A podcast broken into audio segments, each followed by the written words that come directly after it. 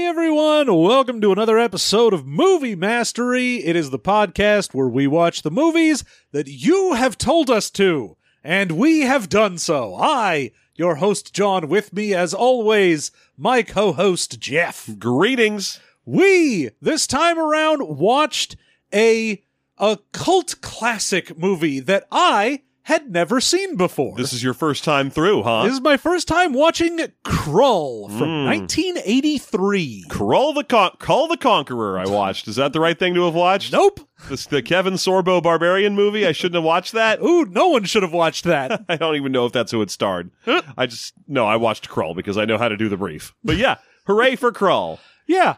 So uh, this was, of course, on our list of movies. I had initially rolled up a different movie for this week, and then Jeff was like, "This movie is too good. We can't do this movie." I, you know, I I hate it. It's I feel bad because people do wait a long time to get their movies through because there's so many on the list. But every once in a while, people throw movies in there because they're just like, I like this movie. The boys deserve a treat. Like they should they should occasionally get to watch a good movie. No, we don't wanna.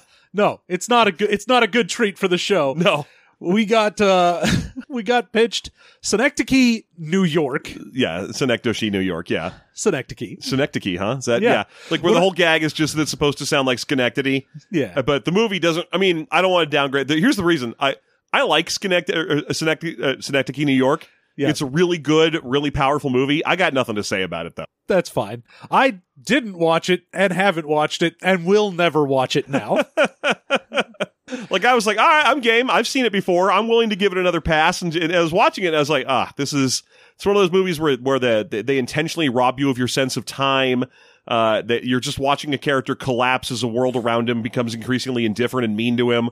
Uh, it's a lot like watching, say, like a serious man, but uh, and you know, it's Philip Seymour Hoffman. It's very good, but it's just I, I got I don't have an hour of jokes about it.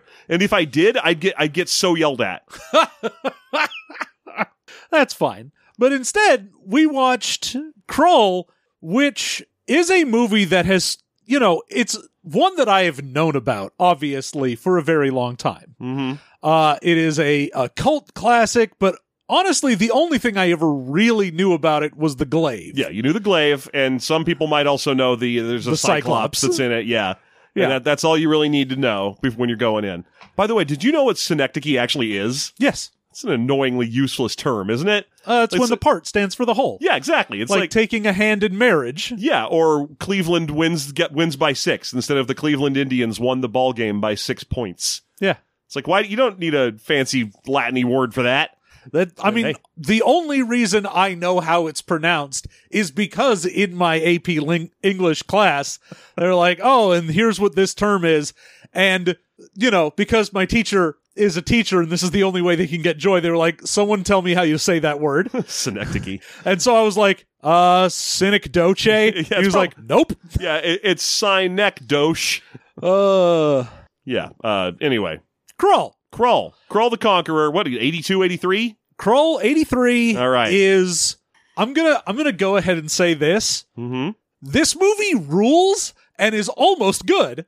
yes, that's pretty much that's pretty much a perfect description of it. It feels like it's I mean, probably just because we've been doing what we've been doing for so long. Yeah. It feels like it's made of parts of other movies we've already watched. Oh, for sure. I There's a- mean, you start watching it and you're like, this is Star Wars. Yeah. Hey man, you're making Star You Wars. got some Star Wars, you got a little Dune in there. You definitely have some Dark Crystal because there's a lot of scrabbling around on rocks from a wide shot. uh the You've even got some Ewoks uh, adventure. The Great Ewoks Caravan is because there's a part where they have to cross a s- a, spooky spider web. the uh I mean the basic premise idea for this, I feel was very cool, but they did not lean into it hard enough, which is essentially a sci-fi guy comes down and tries to take over a fantasy world. Yes. And I'm like, that's an awesome idea for a movie. And then they went, yeah, but the sci-fi guy's also a fantasy guy too. And I'm like, Yeah. bullshit, you fucked up. He's just a fantasy guy that moves through space. It's kind of a bummer. It's like he's a spelljammer kind of thing. Where, it, yeah, you're right. It would have been a lot, just a the little extra bit more fun if they had leaned into the fantasy people being like, well, they're sci-fi guys. They have laser troopers and so on, but they are not ready for the fact that our planet has fucking magic. Exactly. That would be that would be rad. if it was like, ah, I'm I'm the leader of these guys and I've got ridiculous technology, and they're like, hey man, I cast a fucking spell, and he's like, I'm sorry, you do what now?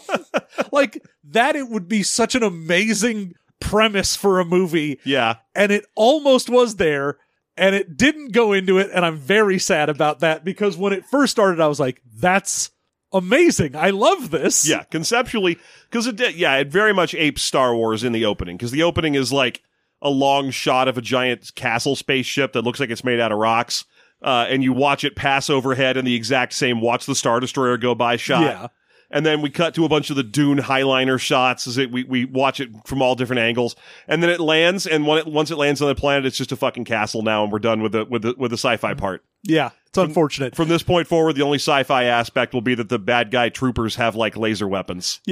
and meh Yeah, i mean it's it's sad but it is also i gotta say if i were of an age that i had seen this when i was in my like impressionable 12 year old things Mm-hmm. then instead of say Willow, I might have watched Krull.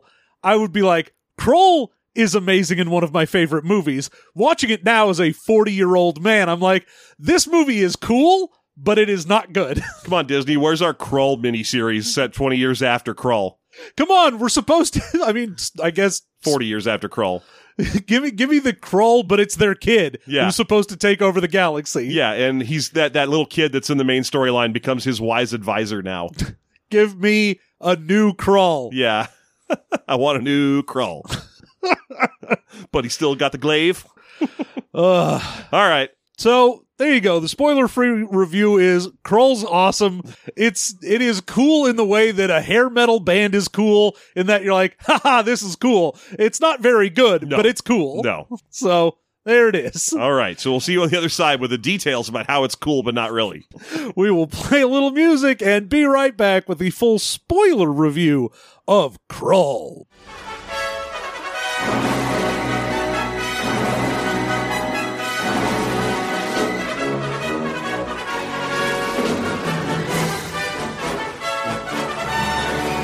We're back and it's time to talk about Krull. Is it though? It is. Oh, right. Okay. No, you're right. You're right. Okay. I was just I was just checking. I had to make sure. Make sure it's Krull o'clock. Yeah, it's crawl time. I did want to mention that somehow I did correctly pull the the lead ca- actor of- out of uh, Call the Conqueror out of nowhere. It's a movie I've never seen. And I only knew by name vaguely, and it didn't de-star Kevin Sorbo. I mean, the weird thing is when I had the exact same thing when I had rolled Krull, I was like, Krull the Conqueror? And then I was like, no, wait, that's Kull the Conqueror. And I did also have the, wait a minute, is that Kevin Sorbo? It's Kevin Sorbo and Tia Carrere. Ooh, baby. What a movie. Don't put that on the list. Not on the list. If we're gonna watch any Kevin Sorbo movie. It's gonna be God's Not Dead. And that's already on the list. I know. So, Krull, first off, thing I didn't realize, name of the planet. Yes. I thought Krull was going to be our hero. Like, either a hero or a bad guy or something. But no, it's the name of the planet. Yeah. So Krull is the planet that the beast and his slayers go to. Mm-hmm. That is our bad guys in the uh the big rock candy mountain that flies through space. Couple more smacks of Dune here and there, huh? Yeah. where we got a beast, just like the beast Raban. Look, look at me. I'm going to say Uh, some. I'm, Uh, stand quit back. saying Dune I'm going to words. say some Dune words real quick. Get out of here. no one wants that. And the Slayers are so similar to the Sardaukar warriors.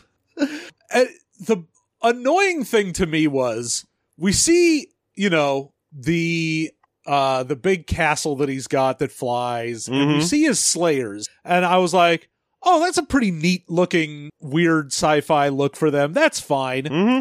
and you know they've got like these high collar protective things and like domes, Yeah, they have like dome helmets that make it. They make you wonder what's going on in there. and then they've got you know laser rifles with electro bayonets essentially Mm-hmm. And, you know, that's it's fairly neat, but then when we immediately get to see like what the actual residents of this planet are doing, you're like, why are their knights in sci-fi armor? Yes. Because all of them look like they got into some fucking stormtrooper armor that got painted like red. Yeah, you get a mix of stormtrooper armor and like old timey Ren Fair fashion in this. So whenever anyone's not in their armor, they're always dressed like they're on their way to a Ren Fair. You've got a lot of lot, lot of like stripy leather pants and and jodhpurs and and, and open low uh, low zipped bla- or, or uh, low tied blouses. Yeah. Just a lot of that. A lot of puffy shirts. Yeah, when you when you first see the like denizens of the like main kingdom that we go to first, and you're like, oh, the the princess and the king and whatever, they're all dressed like standard like Ren Fair fantasy folk, Mhm. but they are surrounded by guards that look like they should have laser guns, Mhm. but all of them have regular melee weapons, and there's no reason that they look like that because we also abandon it immediately after the first bit of this movie. Yes. Yes. As soon as our hero begins to go on his hero's journey, we're like, oh, we'll never see that armor again. No, yeah. Not only you never see the armor again, you'll never see like a fucking building again. No. We're done with that. We're, we we've spent our building budget, and now it's all shots of woods. Maybe we spent building budget and now it is all our various different little scenes we built inside someplace. Yeah, some warehouse. So if you want a swamp or a woods or a mountain and all of it is very clearly some soundstage, Yeah, then you're in luck. it's a lot of patchy terrain. Basically, they don't have the money to completely fill the room with swamp plants, so instead they'll walk by past the one swamp plant that they had. You know, the one they've Yeah. got. uh But yeah, it opens on uh, an ancient pronouncement uh, of of uh, portents to come being delivered by the film's requisite Obi Wan Kenobi character, a guy by the name of Inir. yeah. and he's talking about how a queen, a new queen with an old name shall rise. Yeah, he's got two things. He's like, I've got one prophecy that I know, which is that the beast is going to show up with his slayers and he's going to fuck our shit up. Yes. Now, what I don't know is whether or not the other prophecy I have will actually come true, which is the queen with an ancient name will choose a king and their son will rule the galaxy. Yeah. See, what you have here is basically some science high fantasy stuff where, yeah, it, it feels funny that they're wearing the high tech armor and so on, like the, these people on this planet. But the only species they talk about of intelligent life that also lives on a planet with them is an alien that settled here a long time ago. Which is weird. I mean, I think it's neat. It's basically su- telling us that, that again, it's kind of similar to Dune in that, yeah, there was a period of, exp- of galactic expansion and a lot of settlement a long time ago, and then the technology went somewhere. Some people still have spaceships and they fly around conquering shit, I guess, but not us. We've settled into living around and riding on horses and saying sire and stuff. we got real into the LARP. yeah, you know that happens on Star Trek planets all the time. You land there and like we're gangsters now. We Yeah, decided see? we like this. this is our whole deal. on this planet. It's the 1940s. See, yeah. Oh, and we get the main kingdom has our uh, Prince- main love interest, Princess Lissa, Mm-hmm. and she is going to marry the son of the opposing kingdom's uh, king so that they can form an alliance because they're like, look, Slayers are going to beat the shit out of us unless we do something. Yeah. And even then, her dad's like, ugh, be, trying to get together with this other guy. That guy sucks. I don't want to. I, I mean, I I would be fine with you marrying a prince from any royal house except this dumbass's Turgo or whatever. No, boo. Boo, Turgo. And she's like, yeah, but I, you know, I've seen his son, so I'm into this. that dude's got that dude's got some. Uh, he- he's got it going on. And indeed, that dude, Colwyn, Mm-hmm. is our main hero. He shows up and he is just full swagger man. Yes, very much so. We have like one little. This movie's got to get to the uh, to the boring wandering the wilderness as quickly as possible. So this initial sequence would leave you with the impression that this might actually be kind of a movie with a pulse that goes places. So you're like, they get like two seconds for these two characters to flirt with each other, where she's like trying to coyly walk away from him, and then he sneaks up around on her, and she's like, "Ooh, I think I've chosen well, for you are a mighty warrior." And then he like checks her out, really like looks her He's up like, and down ooh, I, I picked well too. because you've got uh, boobies. It's weird to me because I wasn't sure if they were trying to imply that these two had met before. I think they have. because they were like, "Oh, I I picked well. Now that I you know see you is th- what I was getting from that." I was like, "Huh? Have you never met before? Is that what this is?" Maybe, maybe this is like a, a thing where where she was like, "I'm going to marry him because." I, I, I believe he's a good warrior and we a good need an man, alliance. And we need the alliance. And even her dad's like, we don't need to marry him. There are other ways to form alliances with this nation. You don't need to do this. We're, we're not old fashioned. And she's like, I've chosen it. The only way that it will stick is if we get married. Mhm. And then and then if I immediately have a baby, that'll make the marriage stick. That'll do it. Mm-hmm. Then he can't leave me. But it's fine. They're into each other. And we jump right to their goofy fantasy wedding. Again, because the start of this movie is like, hey, we're keeping the pace. We're going. This is a click, click, click. We got to get through this movie. But the movie's a little over two hours long, and most of it is wandering around in the wilderness. Yeah. there is there is definitely a love that this movie manages to have for being like, ah, we're we're traveling to this locale. And you're like, yeah, but none of that is particularly interesting. Yeah. Yeah. But in the beginning, we get some cool lines like the dad's. Like she's like, oh, I, I'm I'm looking forward to marrying Colwyn. He's a mighty warrior, and he's like, a mighty warrior doesn't always make for a great husband. Yeah. Good warriors, bad husbands. Mm-hmm. And he's like, when she tells Colwyn this, he's like, Oh, is it because I won't do whatever you say? Because I have my own thinking brain? like, no, it's because you're very clearly full of yourself. Look at you. Besides, the only thing I've ever told you to do is go down on me. and I won't. Kings don't do that. I will not let the sun go down on me. Go down on her, Colwyn. God. God damn. Just no, do all I do is win, win, win, no matter what. I know. It, it- don't become the DJ Khaled of Krull. Uh, DJ Krullin. Disney, don't put DJ Khaled in the new Krull Oh. when you buy Krull from whoever owns it. Yeah, don't do it. Yeah. but yeah, they spend no time until they're getting married. They're like, yep, we got here fucked up because the king at that kingdom that Lissa has Mm-hmm. was like, oh, his king's like, oh, we sent like 20 dudes to go escort you. And the other king shows up and is like, I lost 300 men getting here. Yeah. He's like, I sent 20. Yeah, that's great. The two What a of them. dickhole. Yeah, they're not friends. No. These- and these- they shouldn't be. Yeah, these kingdoms did not get along previously, but unfortunately, the beast hath arrived, and he has brought his many slayers. Huh. And every time they do anything, they make a horrible screaming noise, and it's really annoying. So they have to team up. Now, the wedding that they have has a fun little fantasy thing Mm-hmm. where it's like, ooh, I, the, as a husband, put my fire into the flame, only. Water. no, Or put my fire into the water, only to be received by the one I choose to be my wife. Yeah, they have a fun fantasy wedding. If I had known that the fun fantasy wedding was going to become the Deus Ex Machina of the movie, I would have been more. I mean, I've seen this before and I'd forgotten that. Largely because the glaive is such a neat idea that when you're a kid, you're like, fuck yes, the glaive, fuck yes. And you forget that he only uses it once. Yes.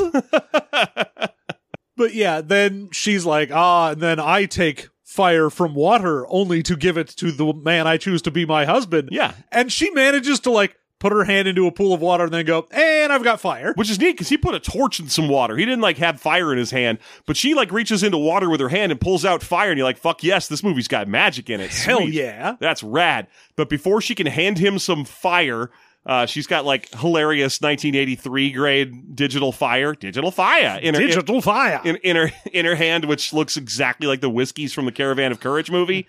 um, right before they get, she gets the chance to hand him fire and thus seal their union. Seal the deal. The Gartham come bursting through the wall. I'm sorry, the Slayers kick down the door. yeah, they blow up the giant main door to this castle. Uh huh. And they start laser blasting everyone until they get into melee range, and then it's time to use their electro swords. Which leads, th- this is the point where you're like, oh God, what kind of movie is this? Because when Colwyn gets into the fight, and he's always got like one sword and one dagger, and he looks super cool, but he's doing a lot of like sub Errol Flynn swashbuckling, Yes. where he's like jumping onto horse troughs and swinging around big pillars and stuff and going, ha ha! Yeah, this fight especially when he's like, "Ooh, I've got to take a rope and then leap and kick a guy," and I'm like, "My man, you didn't need to. Just stab dudes. He was already next to you, and you ran away, got a rope on top of a thing, and then kicked him swinging." And I'm like, "You could have just stabbed him. yeah, it's fine." At, at any time, because these guys are like clankety clank soldier dudes who have no like coordination or speed or anything. You could just kill them. the interesting thing I want to say about the Slayers is they are nasty little sci-fi guys. Yeah, they're like because Daleks. the second you kill one of them, they have a weird electric thing happens in their body. They Mhm. scream, and then some kind of nasty bug nonsense goop monster comes out of their broken helmet and immediately burrows into the ground. Yeah, we don't know what's going on with that, but they all go burrowing into the earth when they die. I really thought there was going to be any amount of payoff to that, and there was not. No, I, I'm pretty sure they just figured out how to do that effect, probably by reversing a shot, so it makes it look like they burrow. Yeah. When actually they're just pulling a goop out on a string or something like that, and they're like, "That looks fucking rad. Let's just put it in the movie." And they're not wrong. It does look neat. There Yeah. are some very bad next to some very decent effects Yes. in this. Yes, it's a neat mishmash. it is one of the reasons that this is amazing. Well, it's just fun because I was just reading an article today. I forget what website I was on, but there was an article about how 1983 is one of the weirdest years for movies Uh-huh. because there's so many extremely bad sequels that came out that year. Ha. Like uh, I don't know, I forget which Jaws came out that year, but it's one of the really bad You know, ones. one of the Jawses. yeah, one of the bad Jawses. You got Porky's two, uh, a, a few of the other movies. It's just a terrible year for sequels, um, but also a great year for movies in general. Ha. And I think they the, the article didn't mention this one at all because it probably would have broken their like it's the sequel's fault. Ha. Well, I mean, 83, we get uh, Return of the Jedi. Which they they mentioned right away. They're like, look, the year got kicked off by Return of the Jedi being the first one, and it's people think it thought at the time it was the worst of the Star Wars movies, but now it's one of the better Star Wars movies, and it's I don't want to talk about it because it'll mess up my thesis statement. but also, you got, you know, Sleepaway Camp and Cujo and Christine. So you got a bunch of neat horror film There's things. a lot of Stephen King that year, huh? Yeah. yeah. But also, I, I, the other one, But was then the also Superman. Psycho 2, Psycho two and Superman three. I think were the other. Amityville the Demon. Yeah, because Superman three is the fucking Richard Pryor one. yeah. Which you know, I love Richard Pryor, but he does not belong in a Superman movie doing a Patton impression. But you also got Risky Business. So what are you going to do?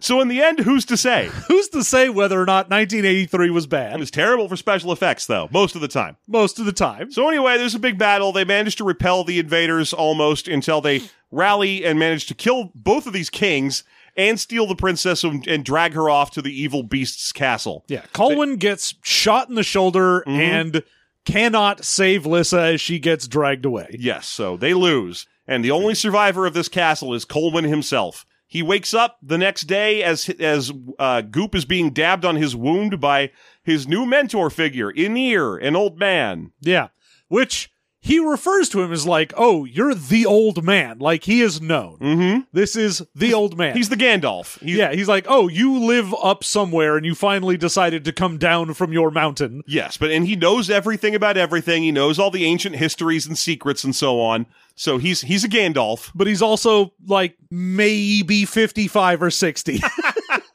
Well, he's a Gandalf. He's a Maiar or whatever, and he's he's technically ageless. He just looks like an old dude. maybe. Yeah.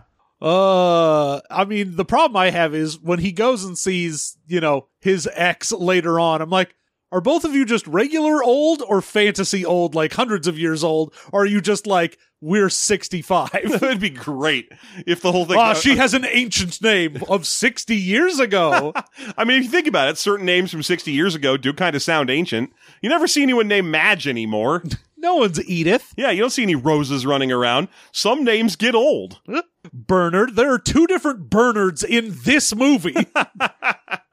Yes, that's true. So, so Ugh. yeah. Um, so he, he is basically just there to be like, look, you're going to have to go on a cool quest now.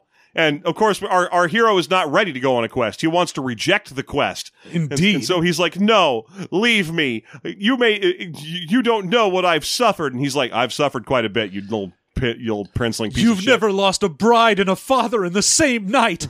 Oh, oh, woe is me. Ah, but I've never been made king yesterday, you piece of shit. Now stand up and work. You may have my kingship. I renounce you uh, myself of it. Good day. for all the good it will do you, you can have it. And he's like, all right, well, Uh. I came to find a king and I found a little bitch, so I'm out. I'm leaving. And he's like, wait, don't leave me. I don't want to live in a castle full of dead guys. Yeah, eventually he's like, hey, man, you got to come with me. Uh, there's a way we can save Lissa. And he's like, oh, that was the magic words. Mm-hmm. I'm in love with this person I just met last night. So, Lissa. oh, So this is the one big maudlin high school like play sequence in the movie. Because after this, this dude's fine again. oh yeah. Yeah. He gets shown the little glaive medallion thing Mhm. that his dad had, and he was like, "Hey, fuck you! What's what's going on?" And then he sees that and he's like, "Oh, oh, my father! Oh!" And then immediately afterwards is like, "Anyway, I don't care." Yeah. Back to being a charming rogue. Now to get back to it, Yeah, and uh, and so he joins this this Inir guy on his noble quest, where immediately, th- like again, I said, there's a lot of dark crystal in this too, because he, there, he's just like, I know a place where the glaive still lies. The glaive is a myth, a legend. It's merely a symbol, not a weapon at all. It is a weapon, and I know where it is. and it's powerful. It's- uh, well, then let's go get it. How is a symbol powerful? It's a weapon, you dumbass. Also, you need to scramble up some hills to get it. Al- Also, we're gonna need to watch you scramble up some rocks for about two more minutes than is necessary. You're going to be like, all right, I get it. He's scrambling up rocks, and then he'll scramble up rocks for a little while longer. Yeah, they definitely paid some stunt double to scramble up the side of some cliff sides. Uh-huh. And they were like, well, we already paid for it. We're using the footage. And after a long time of watching him dodge falling rocks and scrabble up a hill until he manages to get to this cave, they've got. I, I like this because they don't explain shit. So that he comes up to the cave and there's just like a big pool of red fantasy goop. Yeah. And you can see the glaive in it, like the shape. You know, if you've seen Ca- Crawl or heard of Crawl, you're probably familiar with this thing. It's a five pointed, slightly curved throwing star the size of a dinner plate. Yeah. And, you know, when he gets up there, he's like, oh, it looks kind of like lava. It's pouring over. There's heat and steam and whatnot. Mm-hmm. And he just sees it in this red pool. And he's like, well, I got to stick my hand in that. And you're like, my man, not even going to like dip a toe in. You're just going to straight jam your hand into I whatever mean, this you, is. you can tell it's not lava because you can see the glaive in there. Yes. And lava is not even partially translucent. It's No. made of rock and extremely dense. He's seeing some like like red tinted, you can't do that on television grade slime. Oh, yeah. It looks like the pink shit from Ghostbusters 2. Yes, that is exactly what I was thinking it looked like. Thank you. Everything you're doing is wrong. Uh, I want you to know. so he sticks his hands into the magic gooey goop and manages to pull up the glaive, but it's covered with what looks like chocolate cake that's been molded onto it. And then that stuff flakes away and behold the glaive. A big golden curvy glaive, and it immediately has blades shoot out from the points. Yes, turning it into an even bigger ninja star. So when you first see it, you're like, when you're a little kid like me and you watch this movie, you're like, well, that's what a glaive is. Great. Thank you. From now on, I am aware of what a glaive is. And then you get a D&D book and it's like, no, it's a boring polearm. And you're like, ah. Aw, man. I wanted to have a glaive, and then you told me what a glaive was. I'm guar- guarantee you that there are several listeners right now who went through that same experience of being the age I am or thereabouts and like trying to tell their new DM that they wanted a glaive because they had seen Kroll and they're like, all right, here you go. It's just a fucking sword on a stick. It sucks. It's a big axe. Oh, I don't want this. Well, did you mean glaive geese arm? Sure, that's got a little hook or a point or something on the end of it. It's different. You're like, no, I want that five pointed throwing star buzzsaw thing from Kroll. Oh, you want a weird, fucked up weapon that doesn't exist. Yeah. Boo. Boo. So, So- he gets it. It's, Yeah. it's pretty anticlimactic. He just gets it. He just Especially gets because it. once he gets down with the mountain, he's like, Behold, old man, I have found the glaive. Great, put it away and don't take it away until about 40 minutes after I'm dead. I love that he's like, ooh, fuck yeah, I got a glaive. And Inir is just like, yeah, but don't use it. And he's like, why? What did we do this for? He's like, no, you'll you gotta wait to use the glaive, and you'll know when. And the point when he knows when is not what I was assuming it was going to be. Let's just say that. Yeah, that's fair. put that shit away. Hey. Well, isn't it at least a powerful symbol? Can't I use it to rally troops to our cause or something? No. No, you should probably forget this exists for the next hour. Yeah. So he gets that, and then he's like, "All right, well, I got a glaive and the two of us. That's not really going to do much. I need an army." And Inir's like, "Yeah, we'll find one. Yeah, don't worry about it. We'll just pick up some fellas along the way. That's the way these fantasy quests always go. It's fine. We'll just wander around until we meet some guys, and then you can get some guys." Just go find go out in the woods. You'll find some dudes with charged crystals who for who are ready for justice. and you can get them on your side. Yeah. And they do. They they go to a fantasy lake somewhere and they're like a little pond and they're just sitting getting ready to sit down and camp for the night when a fireball comes streaking in through across the forest and they have to like duck to not get hit by the fireball. And then the fireball turns into the teacher from the beginning of Willy Wonka and the Chocolate Factory. Yep. Which took me at least two minutes to remember. I was like, why do I know this guy? And then I went, oh, yeah, he's the teacher from Willy Wonka. Okay. there we are. I'm not sure he is, but the moment I saw his face, I was like, fuck, that's the teacher from Willy Wonka. I mean, he is. yes. All right. And it, it was one of those things where I was like, man, why does this guy seem weird? Oh, that's why. the, the problem I also have is he plays Ergo, a shitty wizard, hmm but also he has the same sort of personality as he did as the teacher from Willy Wonka. Yeah, kind of smarmy and mean. Yeah. He's just kind of a dick yeah. and uh amazing. Like I don't even remember his lines as the teacher in Willy Wonka. I just remember they give him business for like no good reason, where he has a whole bit about how they rearranged it so the test happens before you study for it. yes. That's and that's all. But I remember it being a great bit. Where you're like, why the fuck did we even do any of this? This has nothing to do with the movie. It wasn't in the book. What are we doing? But it's just because they had that guy.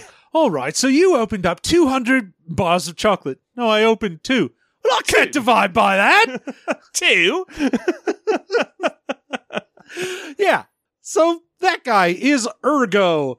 Ergo the Magnificent. Short in stature, tall in power, narrow of purpose, and wide of vision. Yes, he has a big line. He has to announce himself. He, he says that a couple of times. I think it's interesting that we don't. We again, one of the things I like about this movie, they don't explain shit. He shows up as a flying red fireball and crashes into a lake and is like, "Help! I'm drowning! I am! I'm drowning in the lake!" And they're like, "That lake's a foot tall. It could have been quicksand. You don't know."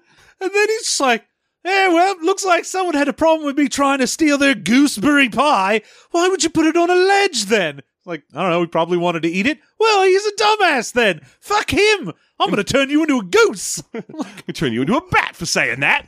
what is wrong with this guy? Also, how come he can turn into a fireball but never does again? Yeah, don't worry about it. Maybe someone else turned him into a fireball as punishment. We don't know. yeah, I I was like, oh, did you get shot here because the guy you were trying to steal a gooseberry pie from was also a wizard and a better wizard than you? Mm-hmm. Just to some better wizard. Some better wizard was Can you like, just lead us out. back to that wizard? We probably need a wizard for the quest.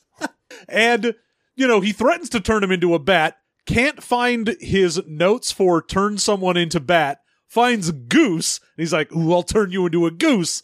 And then we get the running gag for Ergo's magic throughout all of this, which is that all of his magic is to transform people into animals, but it only ever does it to himself. yeah, he can only turn himself into animals, and it sucks for him. Yeah. Until he realizes that that's how his magic works and uses it for heroic purpose towards the very end of the Yeah, at the end of the movie, he realizes, oh, turning myself into an animal that's cool is good. film. Yes.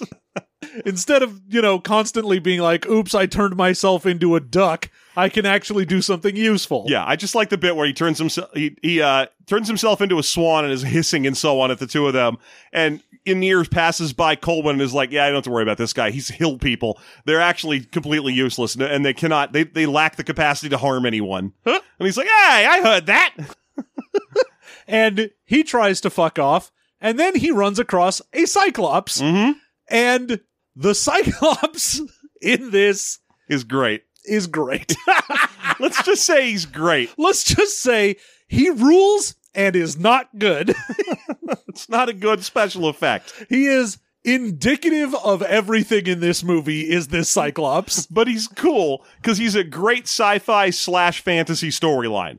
Because eventually we get the story behind the cyclo- the cyclopes of this uh, of this world, which is that uh, they're aliens. They're from another planet, much like the Beast is. they used to have two eyes Uh, And Uh, they used to have two eyes and be men mo- much like us, but bigger. Uh, but they made a deal with the beast in an attempt to stop him from conquering their home world, uh, i- in, which they would trade their eyes for the ability to see the future. But they were betrayed, you see, because Mm-hmm. but all of them were deceived for there was another ring made he gave them the power to see the future, but limited. They can only see the day of their own death. Yeah, all they can see is how they're going to die. So they're born not not how when they know the day they will die, and that's all. So uh, so it it sucks for them. They spend their whole lives being morose because they have their they know when their time card gets punched, and that takes all the fun out of everything.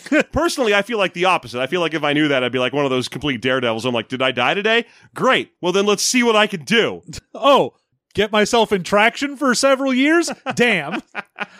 I fucked up. I guess. It won't kill me though. Well, I'll wish I was dead, but I won't be. So so anyway, uh, we see him. He he throws a spear and kills a slayer. Um, the basically stormtroopers of this movie. I mean, that's later, That is but that is later. He sees the Cyclops and gets scared and goes with them. Does Yeah. so does that is how the Ergo Magnificent. joins. Yes. Uh, then they fuck around. They are going through some mountains and they get waylaid by bandits. Mm-hmm. And wouldn't you know it? Just enough bandits to make a good group of men Uh huh. There's ten bandits out here, including the two most famous people in the movie. who are just side You bandits. barely see them because they're not that famous yet. nope. You got you got as Kurgan, or I think it's Kurgan or Cregan or something like that. You've got Liam Neeson, and you would not know he's only in background shots for most of the movie. I mean, He gets a scene. I would say he's probably of all of the non-main ba- uh Not like Torquil. bandit guys, not Torquil. Yeah. He is probably the one with the most business. I mean, he has a sequence about how he's married to a different woman in every city. Yeah, And- he's and it was a got bit- that. He's the one who's like who notices that Torquil's rocks aren't emeralds. Like Yeah. he's got he's the go-to I need to bounce a joke off of a guy Yes, you thing. got Liam Neeson in here, and then also in a, in a uh, he's famous and dead now, but for but but you know him, Robbie Coltrane, Rubius Hagrid himself, in a movie where he's much much younger, Yep. Good old And he- Robbie Coltrane. and he's probably the person in this movie who looks the most like he heard, he got the memo that this was going to be a sci-fi movie. Ah, Like he's got like I work in a steel mill mustache and a buzz haircut. Where you're like this guy. Oh, and he's wearing like like orange suspenders, so he looks like he does some kind of high uh, high uh, danger job in a factory or something.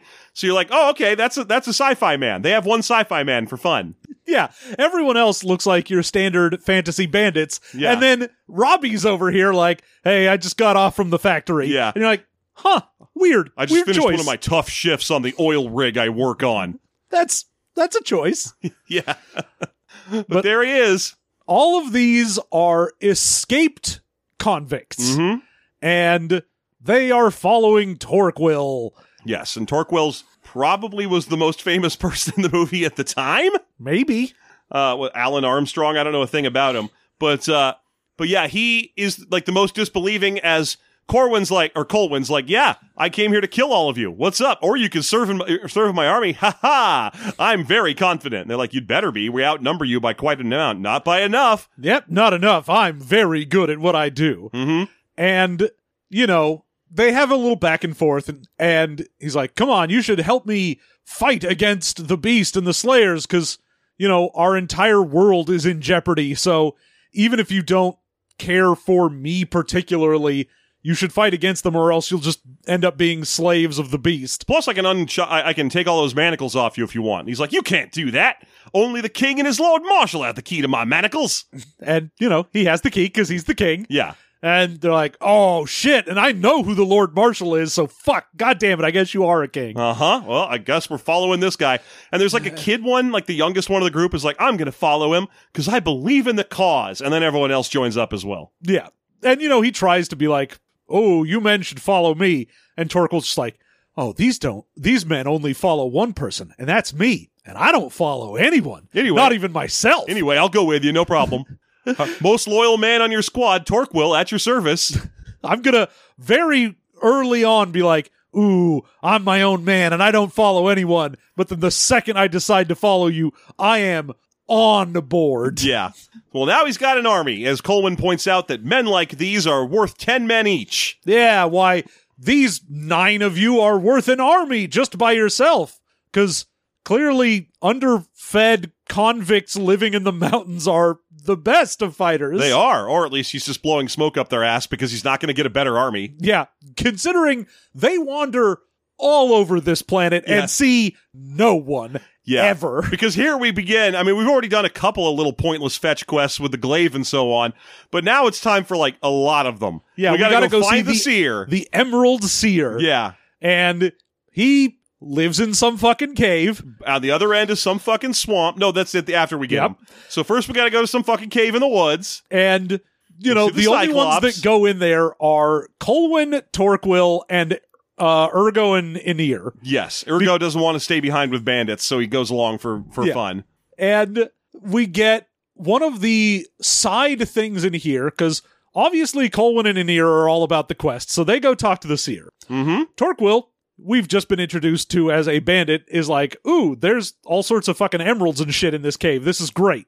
And Ergo just befriends the seer's young boy who is like, oh, he's the kid that takes care of this old wizard. yeah, he's the, uh, the the the assistant pig keeper to this Woods Dalbin. So Titch, the Terran. young kid, Mm-hmm. Ergo's just like, hey man, I'm Ergo. I'm short of stature, blah, blah, blah. And Give me candy. and the kid's like, hey, that's a really cool name. And he's like, I know. You gotta have a cool name when you look like me. Yeah, And he's like, Who are you? I'm Titch. "Ah, That name's not very good, but it's all right. it's fine, buddy. Give me candy though. All kids have candy, and he's like, "Yeah, I have a cinnamon bar." Well, then fucking share your cinnamon bar. Come on, share and share alike. I just love that he's just like, "Give me that candy." All kids have candy. I know you got candy on you, kid. yeah, I almost didn't believe this guy was the teacher from the Willy Wonka movies, just because it's twelve years later. Ah. Like that movie was in 1971, and this is 83. Ugh. but but yeah um anyway this this seer is like an eyeless old man he's very blind he does know anir though he's an old friend of anir's because anir's old and knows everyone Yep, that's his only real purpose on this whole thing. Everyone else is like, oh, I've got some sort of fighting I've got to do, or maybe I've got some magic or something, or I'm a Cyclops. And Anir is just like, I'm old. I know people. I can tell you where stuff i've is. been around I'm, I'm here or there. Hey, it's Kaylee Cuoco for Priceline. Ready to go to your happy place for a happy price? Well, why didn't you say so? Just download the Priceline app right now and save up to 60% on hotels. So, whether it's Cousin Kevin's Kazoo concert in Kansas City, go Kevin, or Becky's Bachelorette Bash in Bermuda, you never have to miss a trip ever again. So, download the Priceline app today. Your savings are waiting. Go to your happy place for a happy price. Go to your happy price, Priceline. so basically they entreat the blind seer the emerald seer to tell them where the beast's castle will be tomorrow because it moves around apparently Yeah, we find out that the beast's uh, magic castle is sci-fi castle my magic sci-fi castle it teleports around the planet Mhm. at sunup every day. It will appear somewhere on planet, and then sunup the next day, it will disappear and reappear somewhere else. yes so he's they're, they're trying to get him to predict where it will do so and he's like well they're gonna fight that there's that the- he the beast starts has- to have magic. a vision. He like gets an emerald and it starts spinning around, and he's like, "Oh, uh, it's going to." And then the beast gets wind of this, and he is just also magic. Yes, he's just all the things. So he shuts this down. Yeah. And the seer's like, sorry, I can't do it here. But if I was in the temporal pe- temple of emerald power, no one could resist me. You have to take me to a different room full of emeralds. I gotta go some other emerald place,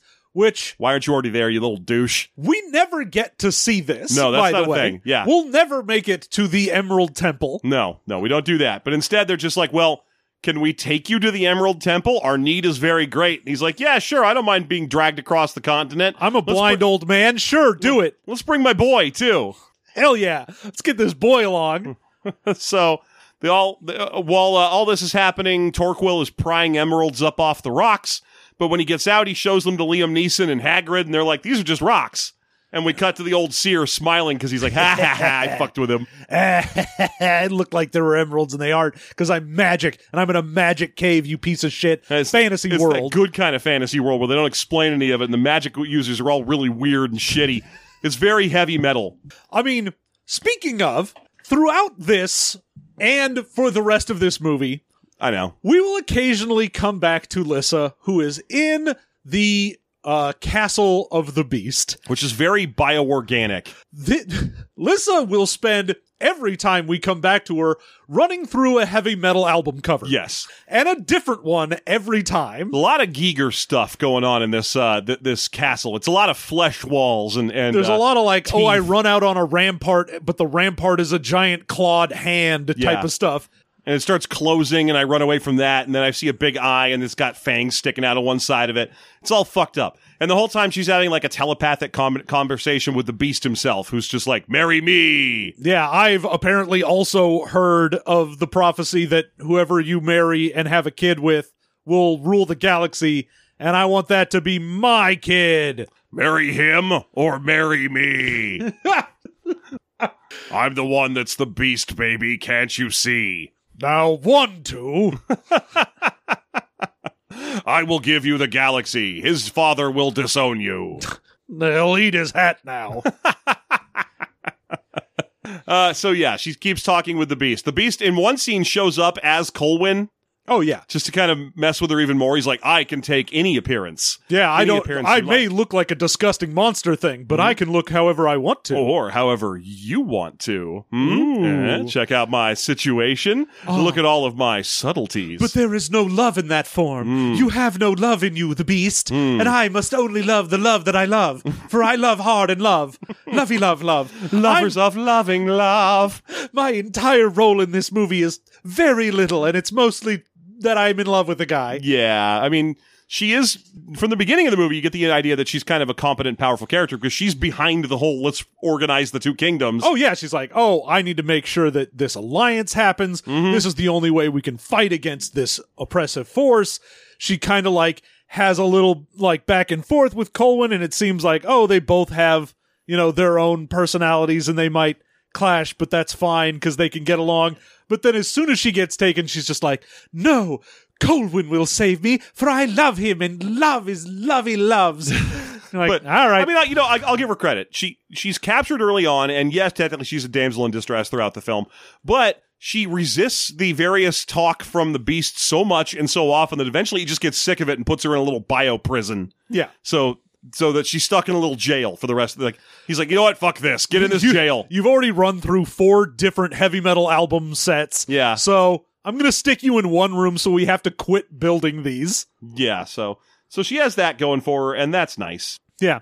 Also, just interesting as a little side note, uh, the person who plays Lissa in this, not the voice of Lissa. Yeah. They completely redub her. They dub with her someone enti- else. Weird choice. Yep. It's, They- not like, it's not like she didn't do things. She was in Dracula Dead and loving it, woo. Oof.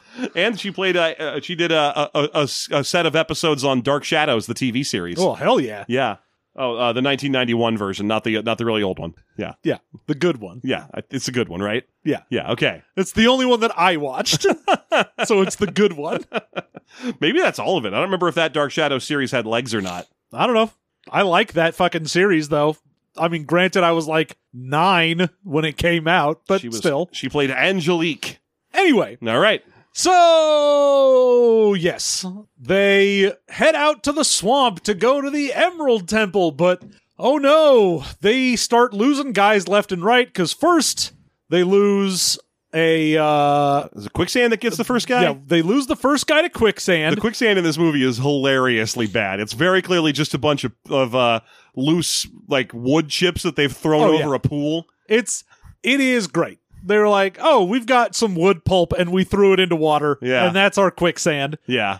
and the dude who dies does not have the gravitas of an Artax. Let me tell you, when it comes to swing, sinking and dying in swamps, it's more like he just isn't trying than like he's given up and facing the true despair of the nothing. No, and also his name is Nanog. Yeah. So hey, Nanog, don't let go. ah, my name's Nanog. Bye. Ah, screw this! I didn't want to be in this movie.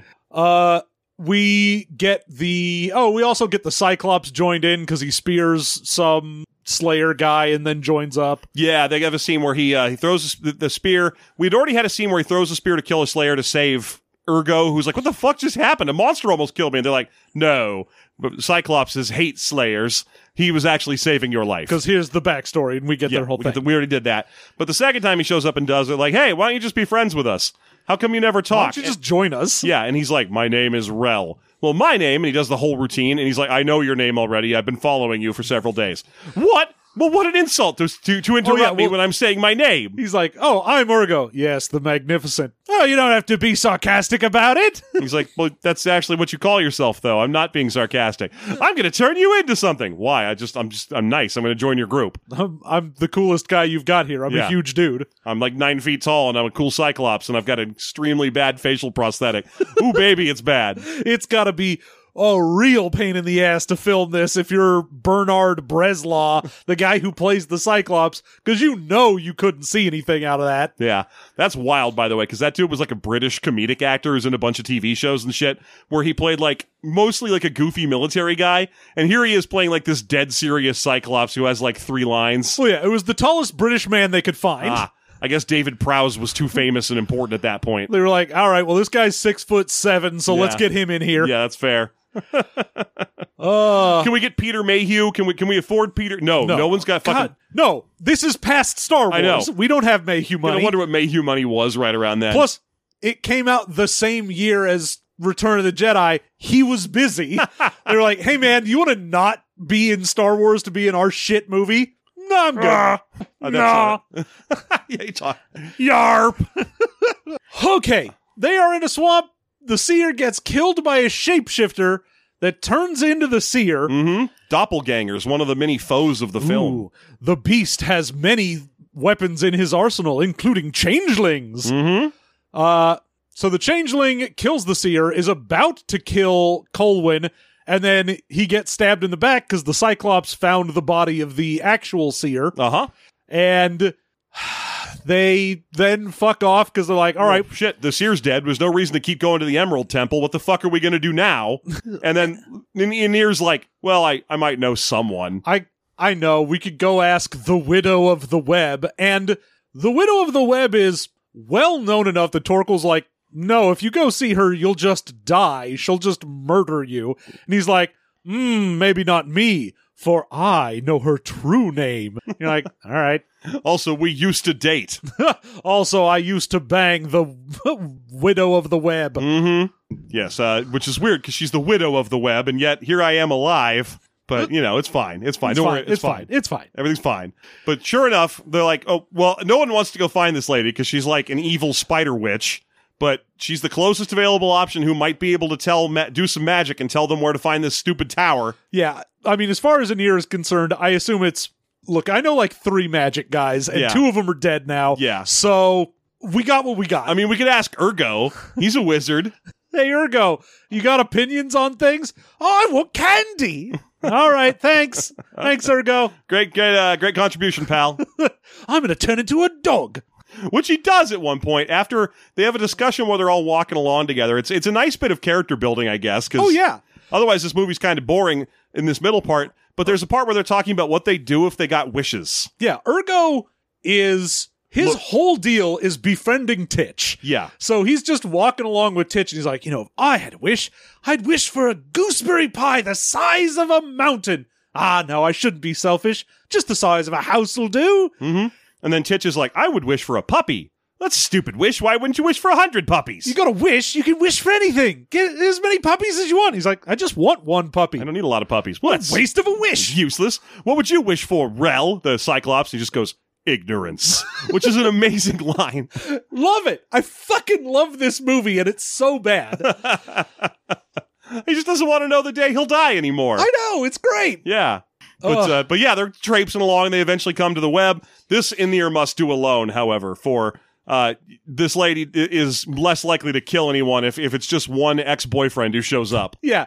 Ooh, if if two of us were to go, she would murder us for sure. But if one of us goes, then maybe it'll work. And I'm like, all right, sure, why not? And her stat's kind of cool. She lives in, an, in a spider egg in the middle of a big nasty spider web. Which you've, if you've seen movies with big nasty spiders, you're already aware of this web. It's like a bunch of ropes, like a rope course, and then they put a bunch of cobweb shit over it to make it look all creepy. Yeah. Yeah. Same thing in Caravan of Courage. It's fine. Yeah, you got you got a fantasy movie where someone's in a big spider web. It looks like this. You know how to do these things, but the but the the egg orb thing in the middle that she lives in is a cool new addition. it's neat. Yeah, And she is just like she's kind of a bummer. I'm going to be honest. I mean, here's the thing. She's as much a prisoner of this as she is a witch. Yes, because she's like, oh no, I'm I basically have like a mythology level punishment Mm-hmm. because we there is a giant spider that is in this spider web Yeah. and uh Anir manages to like make it across he gets to Only with her help. She the gives- widow she has a big like sand hourglass thing that she can turn over and as long as it is turned over the spider stops Yeah, the spider holds still, which helps him manage to make it across to her. The reason I think she's a she's a, bu- a bit of a bummer is because her whole deal is just being like, "Oh, I used to be beautiful, now I'm old and withered and ugly, and I hate that I'm ugly." And you're like, "Oh man, age gracefully. I can't." well i mean for me i was like i like this because you got that mythology level punishment of Sure. oh you left and i was so angry at you that I i killed killed, our our, son." son. Yes. like Anir didn't even know. He's like, I had no idea you were even pregnant. She's like, Oh yeah, and I had a kid, and then I murdered him, and that's why I'm here. This is my punishment. Mhm. I'm a super powerful witch, but also I am stuck in the middle of this web and I can never leave. And also I'm I'm going to kill you and I don't I'm not going to help you because I'm old and withered and and, and I mean, I'm- she, she's like, I'm not going to kill you. The spider will. yeah, I'm not going to help though. And I I'm- can't help you. I can only turn this thing over Yeah. once to stop it. and I can't help you find that tower or whatever. It doesn't matter, and it's all because I just don't care anymore. And he's like, "But what if you uh, you saw yourself the way I still see you as a hot young lady?" And she's like, "Ooh, I'm all fancy again." uh they and you know they have the conversation where it's like oh but you know i couldn't imagine you forgiving me i killed your child and Inir's like i never even knew i had a kid so that's fine It's not mine to forgive. You're gonna have to forgive yourself for that one. I never knew I had a son. yeah i forgave you before i ever showed up here i fucked up Yes, I should never have left. yeah So it's the two of them kind of having this reconciliation moment that tells you pretty clearly that Anir's done. We're done with Anir. oh yeah cuz it turns out since she can't turn this hourglass thing more than once to stop that spider she's like all right well you're stuck in here and he gives a whole speech about like oh your name is lissa and there's a woman who has your name and she's in love like we were in love but we can make sure they get together like we didn't and we can basically rectify the shit we did and do it right through them It's weird that this was his second choice of wizard to go talk to, given that at the beginning of the movie he was like, Well, there's another prophecy I know about how a lady's going to have the same name as an ancient lady. And I dated a lady for a while with the same name as the current relevant princess. yeah but why would you go see her she's a murder person I guess that's true. I, And his the, the- ex. The, prophecy doesn't specifically mention that you're going to need the help of the ancient Lissa. Exactly. I guess that's fair. So yeah, he manages to talk her into helping, and then she's like, "All right, well, here's what I can do. Uh, I'm gonna look into my mirror and figure out when the castle's gonna show up, Mm and tell you, okay, it's gonna be in the Iron Desert tomorrow, hmm. Mm and it will only be there for tomorrow because it changes every day. And in order for you to leave." The spider will only not attack anyone who is in possession of this sand. hmm. Yeah. So breaks the hourglass, gives him the sand, and is like, "Here you go." But also, this is your doom because while the sand stops him, the sand represents your life. So I'm gonna die by pouring it out and giving it to you. And when it runs out of your hands, you will die. yeah. And he's which like, gives- "Well, thanks for letting me know. This sucks, but okay. And so he runs back out there, and in the last couple seconds he has before all the sand slips from his fingers and he dies, he tells them where they have to go. yeah." And why? That's a thousand leagues away. There's no way we'll get there. Uh, this is what the but the most. fire mains can do it. I love that bit where the, the Cyclops just goes, "We could ride special horses." there there are cool horses I know about, and everyone's like, yeah, sure, let's go get them. Let's go get some Clydesdales. That's a thousand leagues away. We'll never make it. Firemains could make it. Great. Okay, let's eat solved. done. And surely they won't use their weird fire running power when we attempt to corral them, so it'll be fine. The Cyclops is like, "We could use these special horses." Hey, pretty lady. It's so weird to me that the fire mares are just Clydesdales. They're just big horses. and when they first get them, they're like, ah, these guys could do it. And I'm like, really? Because they're just horses. Like, yeah, they're Clydesdales. They're a little bigger, I guess. They're the coolest shot in the movie, though. So I, I this is one of the things I remembered. And it turns out after they get them all together, uh, the Cyclops just goes like, "Hey, uh, it's my time to die, so I'm just gonna hang out here and wait for my like time to die. You guys go have fun, uh, storm in the castle." Mm-hmm. and the fire mares take off, and the entire you know big sequence of them corralling and lassoing and putting jumping on them. Yeah. putting fucking saddles on these horses. Eventually, they take off, and now they are running on fire. It's so cool though because you see them run off a cliff, and then you get this great, really far away shot of like what looks like a comet trailing through the sky, but it's got horses on top of it. It's a cool shot. yeah, the fire mares are cool. Also, uh, going about a thousand leagues uh, over a day uh, means that they had an average speed of 145 miles an hour. That's how fast that horse is going. I had forgotten what how much a league is. Yes.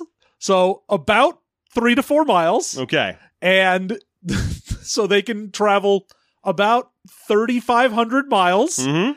in a day so that's about 145 miles per hour very impressive. yeah for flying horses. And th- again, this is one of those things that really fits what you what the thing you'd want from a movie like this, which is like, well, his castle teleports all over the place, so we'll never. It, it's really good security for him. We'll never be able to get to it.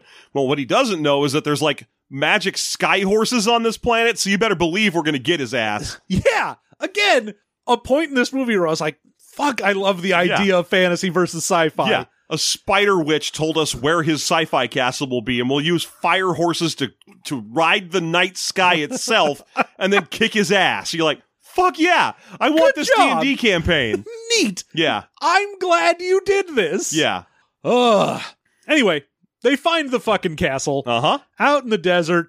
They go in. They are having trouble getting in because there's no like main door they can just walk in. They start climbing up the like cliffside that is this castle.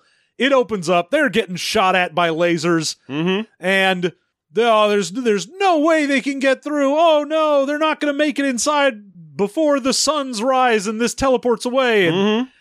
in comes the fucking Cyclops on a fire horse with a spear that he chucks into a dude, and he's like, "What up, bitches? I decided fuck fate." I'm like, "Nice man." Well, I think he just knows the day of his death. I don't think he knows he had to die in that valley. I figured he just was like, "I'm going to die today. I don't really want to slow you guys down. I'm just going to sit here till I die." See, And th- whereas he's like, "Oh no, I know how I die, and if I try to go against it, I'll get fucked up." oh, right. So he knows that he dies by getting squished. Then no, he knows he was going to die in that valley. He's like, Yeah. "If I try to change that, it invites pain," Oh. and that's why he dies horribly. yeah, he does not have a good death. But but yeah, he does a heroic thing anyway. Fucking shows up to save the day. Fuck yeah, Rel. takes some fucking laser blasts to his chest and stomach, still manages to power through and, you know, vanguards the way into a window. And they manage to get in before the castle teleports away. But in order to teleport, all of the windows and things close. And he is holding it open so that everyone can get in. And it automatically shuts on him, and he gets crushed to death by a window in a sci fi castle. Sorry, Rel. You did amazing shit, and we're cool. You were the coolest guy on this team, and then you died. I was just looking up uh, Ken Marshall, the guy who stars in this movie as Colwyn. He isn't in a a lot of other things, uh, but I, I did notice something you would probably be excited to know. He he did a single episode appearance on Quantum Leap. Great. Yeah, the same year that uh, Lisette, what's her name, the, uh, the the female lead, was in Dracula Dead and loving it. Both getting work. Ah, you hate to see it. And hey, the uh, the in ear guy was Thufir Hawat in the uh, in the Dune movie in the in the early Dune movie. Good for him. He's a mentat. I'm going to say some Dune words. Get out of here. Ah, they're in the castle. Some more guys die here. They get either shot. We Robbie Coltrane bites it on the, On the climb up. outside of Yeah. the uh, ship. Oh, I was wrong. It was all worth it. Oh yeah, because they have an entire thing before they get up there that was like, oh, it's not worth it because he's. They're like, oh, what are you gonna offer us? He's like, fame. Like fame is bullshit. Yeah. You can't eat it. It doesn't spend, and you'll go mad trying to get it. No, thank you. Yeah, but he dies on the way up, and he's like, "It was worth it anyway." uh, this whole thing that I didn't need to be paid. I love dying on the side of a weird spaceship. We mentioned it earlier, but Liam Neeson's character had had a scene where we established they stopped near like a small town at one point, and uh, they established that he's married to a lady in this small town, and, And, he's also in married every to other- like six other ladies. yes, he's married to, to a lady in every town, and uh, she comes out to visit him, and he immediately is like, "Who's that hot lady you're with?" And she's like, "Ah, fuck you! Don't look at the other lady I'm with," A- and and uh, he dies here too. He gets yeah, he gets No, he doesn't. yeah. He, no, he doesn't die on the outside, but he dies on the inside when they're all running Oh, around. Yeah, I thought you meant he dies here, as no, in not in the that small town. scene. No, I meant during this big castle raid sequence. Yes, he gets he will gets die shot, here. and he go. He's like, no, leave me. I'm ready to die, and then he dies. Yeah. pretty pretty straightforward. Yeah, he was the other sort of caretaker of Titch. So Yeah, basically, you had the cool gay dads of Titch, which was Ergo and whatever Liam Neeson's character's name was, Kr- Cregan. Kragan Kurgan. He was the Kurgan. He he was the Kurgan It was- Otto. uh, actually, we're adding an R. It's Keegan. no, he was Keegan Michael Key. Yes. Uh, but uh, but yeah, with both of them dead and Rel's now dead too, so his three dad triumvirate is is down to a single crappy dad. Yeah, he's just got a shitty wizard dad. Mhm. Uh anyway, they go through a bunch more people die, like somebody gets like falls off of bridge. Yeah, they gets he gets hit with a laser and falls off a bridge, and they play one of the Wilhelms or something. And there's a part where Torquil and two of his guys get stuck in a cave full of spikes that's collapsing in on them, and one of those three guys gets impaled with the spikes and dies. Yeah. So- everyone we get separated out, so We're down to like six get- people left alive. we get Torquil and his couple of guys in the spike cave. Mm-hmm. Uh we get Titch and Ergo uh by themselves. Ergo turns into a tiger in order to protect Titch. Yes, he which turn- is pretty cool. It's neat. He turns into a tiger and fucks up some of the some some slayers. It's it's a good heroic turn for this character. Yeah, although literally every scene I was like, I am afraid for that child who is next to an actual Yeah. live tiger. Yeah, they keep showing shots of him with the tiger in his and like resting its head in his lap, and you're like, dude, no. I know you've definitely drugged that tiger way up, but also please don't. even in that roar movie where there's like 300 fucking lions in the movie, there's one tiger and no one gets anywhere near it. yeah. I was just every time they showed that, I was like, nope, don't want that to be on screen. Yeah. That's terrifying. But uh, and and then there's uh, there's Colwyn, and Colwyn finds the big the big prison where where uh, where Lissa is trapped, and he finally is like, well, how am I going to break my way through that? I have no idea. I haven't tried anything, so I know the first thing I'll try. the glaive. I haven't even attempted to like punch my way through or see what material this is made of. Hmm. So the second I see there is some sort of prison, I'm going to grab my glaive and huck it at this thing, Yeah, that well, you know, that's that's the verb to glaive. Mm-hmm. Yeah, that's uh, when you use which your- also means to bluff. Mhm. Which al- which also means to bluff. so uh, To glaive, he said to glaive. it probably owes you money. so he throws the glaive at this fucking wall, and I thought the wall was going to shatter like glass when this glaive hits it. Mm-hmm. Instead, he fucking just like outstretched hand Jedi mind movement this glaive and just makes it start spinning and cutting through. Yeah, it's a saw. He turns it into a fucking flying buzzsaw and saws a big hole in this in this prison. It takes a long time though. oh yeah, it takes too long. Yes. But And- he eventually does. And he goes in and like some slayers show up and he's just like and glaive murder everyone and Yeah. it does. Mhm. Eventually manages to saw her loose and then we finally have they- they get reunited and we finally have a sequence where we get to see the fucking beast. Yeah, we've he- caught glimpses of like the side of his face or his Uh-huh. eyes, but he is just a big weird gross monster. There's a big gross gorilla alien looking thing with like a messed up face. and you know, but he he's gets so gl- big that they only ever show him as a superimposition on the back of the screen. Yes, he is giant, Yes. and he gets glaved and goes down. I like that he managed to repel the glaive.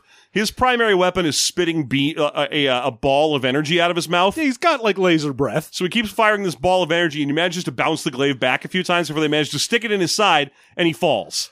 And we then spend too long with him trying to like Retrieve it. Jedi retrieve it, where he's just so many picture or shots of him like holding his hand out and looking expectantly. Here, be like, Glavey, Glavey. come on, glaive. No, man, this is exactly why they Glaive told to you me. not to put that fucking glaive away and save it.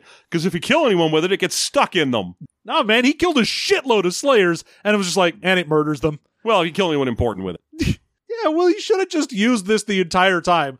When they fought a bunch of fucking slayers in the swamp, he could have just been like, and Glaive and everyone's dead. Great. I mean, it would have been great if he had just shown up at the web thing and killed that fucking spider with it. Just just shows up and is like, and fuck you. Yeah. But no, he kills, well, he doesn't kill, he hurts the beast. They all start running away, Mhm. and then the beast comes back, and oh no, he doesn't even have his glaive, and how will he possibly win this time. And his wife, Lissa, his his wife to be, is like, "Hey, we never finished getting married. the It's- power isn't the glaive; it's in you. It's your love, it- it- our love for each other. Here's this fire I've been holding in my hand the whole time, Scarecrow, and hands him a handful of fire. And when he's got it, he's just got flamethrower hand. Yeah. Now he has just burning hands. He's But just isn't like, it well, fucking I can powerful to shoot get- fire now. Like that's a way stronger argument for getting married than in most planets. You know, like oh, if you get married on this planet, the dude can fucking huck fire everywhere. I really wanted to know. I was like, is it because he has special power? Is he the king, Or, or- is that literally just you get married, you do the fire ceremony, and now any husband on this planet is like, oh, yeah, I shoot fire. I mean, Keegan's been married like six times. He should be thr flinging fire everywhere. So I got to assume it's like half king shit. I assume it's just Colwyn.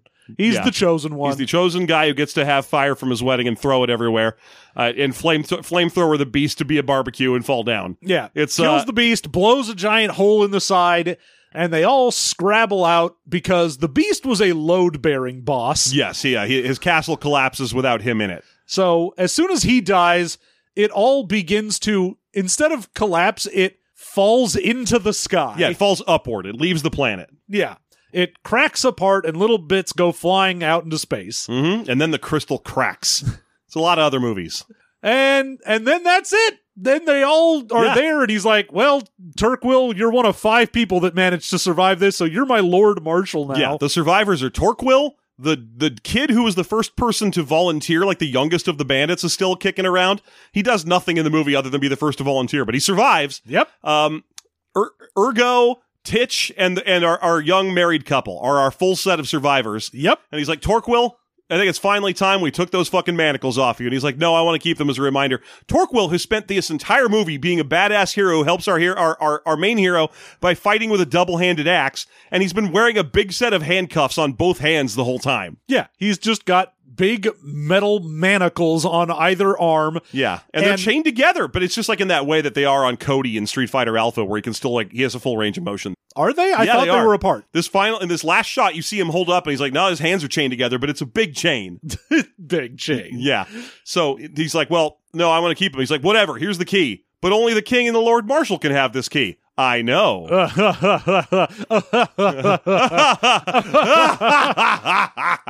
you there, boy? I want you to get me the biggest goose in town. Oh, that's Ergo. and Are you gonna eat me then? that's the end of the movie. We Yeah. don't even figure out how their kid is going to rule the galaxy, which is why we need a crawl too. yeah, we need Krull two, wh- where that where uh, the kid that comes from this this union is destined to rule the galaxy because the only space bearing vessel fell apart and flew fell into the sky. Yep, there's nothing left on this planet that is sci-fi, so it'll be interesting to see how he would manage to rule the, the galaxy. Maybe it's just titular. Maybe that's like why the uh the, the beast was here in the first place. That like due to some some weird mishap of galactic law, whoever's the king of this planet is the king of the galaxy. Huh. They just don't know or have any power. It's a figurehead role. ah. Oh, all the other planets voted on it. They're like, oh, whoever's king of this Krull. backwater dirt shit planet that can't leave can be king because they won't interfere with us. Maybe there's something really important on the planet, like how how Arrakis is super important in Dune, even though it like totally sucks. But the spice can, you know, the spice yeah, must it's flow. got magic. Whoever has the spice co- uh, controls the universe. So, uh, so yeah, maybe it's the same thing. Like if you get the cool magic shit off this planet, you can do all kinds of crazy things. Yeah, you can start shooting fire from your hands. But we're not getting any explanations because this is not that kind of a movie, which I frankly appreciate. Yeah, this movie introduces a lot of stuff and then is like, and you'll just have to deal with that.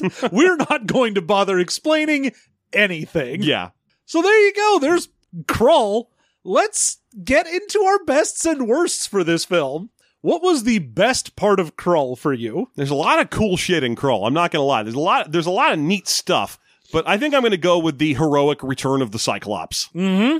The part where he comes in on a flaming horse and throws a spear through a building so they can get in. You're like, f- oh, he kills a guy with it, but still, he's, you're just like, fuck, that dude's rad. And then he gets killed in a horrible way immediately as punishment for having done so. And you're like, yeah, he's like, oh, I defied my fate, so now I will die horribly. You're gonna get squished. You're gonna get turned into Cyclops pate. Ugh. Eh, eh, but uh, but yeah, he's it's a it's a neat character with terrible prosthetics. But still, you're like you still come out on the side of this guy by the end. You're like fuck yeah, Rel, you rule. Good job. Yeah. What about you?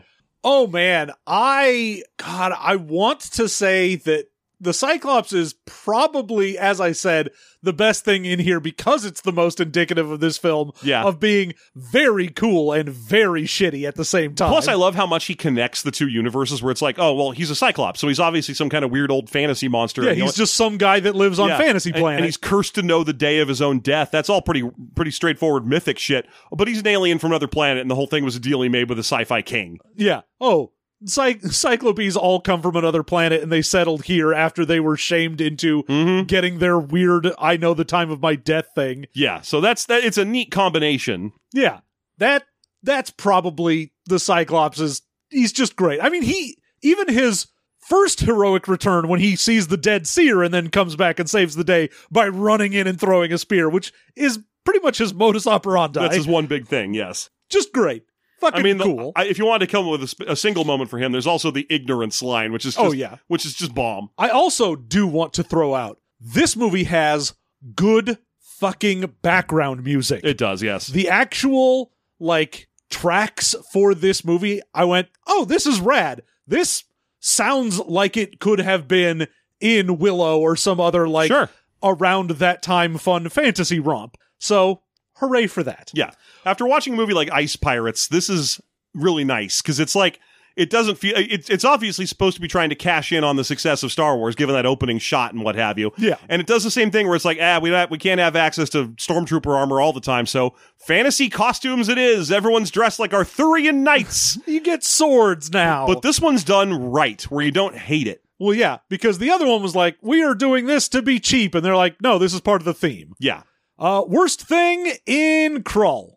I, I, I mean, I, I think it might just be the fact that the, the, the both the female leads are damsels, more or less. Like the witch of the web seems like she's kind of neat. She has a cool power. She's cursed. She's stuck somewhere, but she's still all obsessed with beauty and aging. Where Lissa sadly doesn't get to do much of anything. The other Lissa, both the women in the movie are named Lissa, um, doesn't get to do much of anything other than wander around al- album covers. And I wanted to see more from her. Yeah. So that that's probably it for me. That was very disappointing. I mean, obviously, the most disappointing thing to me is that they didn't full sci fi the beast. Make it pure sci-fi versus magic. The Beast should have been fucking Darth Vader. Yeah. Or like General Grievous, where he's not even a Jedi, where he's just like a fucking robot with a bunch of laser swords. yeah. Give me the beast is like, you can be a big, cool alien. That's fine. But just don't also be magic and do magic Mm-hmm. The, stuff. the thing about this, this would make such a good fucking RPG campaign, right? Like where you're playing as fantasy guys and sci-fi is invading your world, and you'll never be able to run it correctly because your players are always gonna be like, "I want that sci-fi shit. I'm gonna get that and take over my own yeah. planet with the it. second they kill a Slayer, they're like, I have a laser gun now. I have a laser gun done." And you're like, "No." The whole point of this is that the fantasy shit you have is better than their dumb sci-fi shit. Uh, all right, let's rank the film. We are each going to give this movie a ranking from zero to five for a total out of ten. Jeff. Uh, I'm gonna give it a three. Uh, I was thinking three and a half because it does. It's it's a good movie, but it drags. It's too long. There's way too much wandering around in the middle. The special effects aren't amazing, but ultimately, it's a really fun time. Like it's an okay movie to watch. Yeah. So it's very middle of the road for me, where where it, it I mean, it's it's a lot like Dark Crystal because I also watched this when I was a kid, so I have a s I I similarly have a childhood affection for it. Uh huh. Uh, eh, but I am a- more aware of its flaws. That's fine. So I'm going to give it a three. I could potentially be tempted to go as high as a three and a half. I feel. Okay. All right. I'm going to go with a four because this Ooh. movie, as I said, rules. Yeah, that's This fair. movie rules and sucks, and I love it, but it's bad. it's, it's just too long. That's the thing. yeah. It's it- it's more than two hours. you could definitely cut 15 minutes of nonsense from this and it would be fine. I feel like you could cut the entire plot with the Emerald Seer, like, and you'd be fine. You don't need him. No, you need that. You need that for character Hell, we building, even- for we- the relationships Yeah. for people. We also cut the other doppelganger attack. Remember that? There was a bit where, when we were in our review. well, yeah, the whole thing was oh, the other doppelganger goes after Colwyn, but instead of trying to murder him, is trying to seduce him so that the beast can go like, "Look, your beloved will betray you or die." yeah, and, and she's not trying very hard. She keeps being like, "Let me comfort you. Come No, on, comfort me. Let me comfort, comfort me. I want comfort. I, I mean, comfort by way, I mean sex. Come on, come He's on. like, he's like, no, I'm engaged. No, I'm the whole. I Quest, could not and should not. I'm just trying to rescue my. my I would my- never. My, wife. This I is will re- not seek comfort while she knows none. Yeah, and then she finally is like, "Well, I could have killed you, and I chose not to." For so I In the hour I've known you, I love you. and then then the beast kills her with a wave of his hand. Yeah. It's a neat sequence. But yeah, I, I mean, I, I think I might go as five as a three and a half. Let's say that. All right, seven and a half out of 10 Mhm. feels right for this film. It does. it is This is fun. it is a fun fucking movie. It is Yeah. a movie that you could watch and be like, yeah, that was fun. Yeah, like if you're looking at that list of movies between 1982 or 1985 or so that are very clearly just like, well, Star Wars made money. This is the one to watch. Yeah, this is the one that doesn't suck a whole lot. I'd say this one, and I don't remember when it was specifically was made, but but uh, what the fu- uh, Last Starfighter, Okay. which which also I mean is absolute bullshit early CGI that completely sucks for all the space sequences. But the movie is it's the same thing where it's earnest and fun. Yeah. And it just leans into everything, and you come out the other side happy. This is a very similar movie to that in those respects, and no others. There you go. Yeah. All right. Thank you so much for joining us. We will be back in another couple weeks with more movie mastery. And if you would like to support the show, you like what we do, you can support us over on Patreon at patreon.com slash system mastery. That is where you can get at any level of support ad-free versions of this show. You get your own special feed from there. Yep. And any amount that you support us at unlocks bonus content for our various shows. So you can get the two per month, four per month, or 10 per month level at $10 a month. You unlock Everything, everything. baby. You get everything. You get the afterthought, our monthly discussion and Q and A podcast. You get TV mastery, where we are currently going through very special episodes. So which very we're about to special. do another one of those, so I'm excited. Where we're going through the very special episodes of the 80s, 90s, and sometimes even earlier. Uh, to, and sometimes even later. sometimes even later. Uh, those have been just a hoot. Uh, and then you'll also get these expounded, expanded, expounded universe bonus Star Wars shit where we go to Wikipedia, find stories. You get it all. Yeah. It's a great deal for value for oh, money. Mm-hmm. oh, yeah. It's wonderful. It's great. And it helps us do what we do. But of course, if you cannot support us financially, we fully understand. Times are tough, but it doesn't cost you anything to just leave a review or give us a nice high rating, uh, five stars or nothing, because that's the way algorithms work. If you don't have five stars, you suck and you don't get uh, recommended. That's right. Or bake us a piping hot gooseberry pie. as big as a house. I'm not going to be able to eat it, but I'd appreciate the gesture. Also, I have no idea what gooseberries taste like, and I don't think they're good. It doesn't matter. You pour enough sugar on them, they're going to taste like pie. All right, we'll be back in two weeks with more movie mastery. And until then, you all have a good one.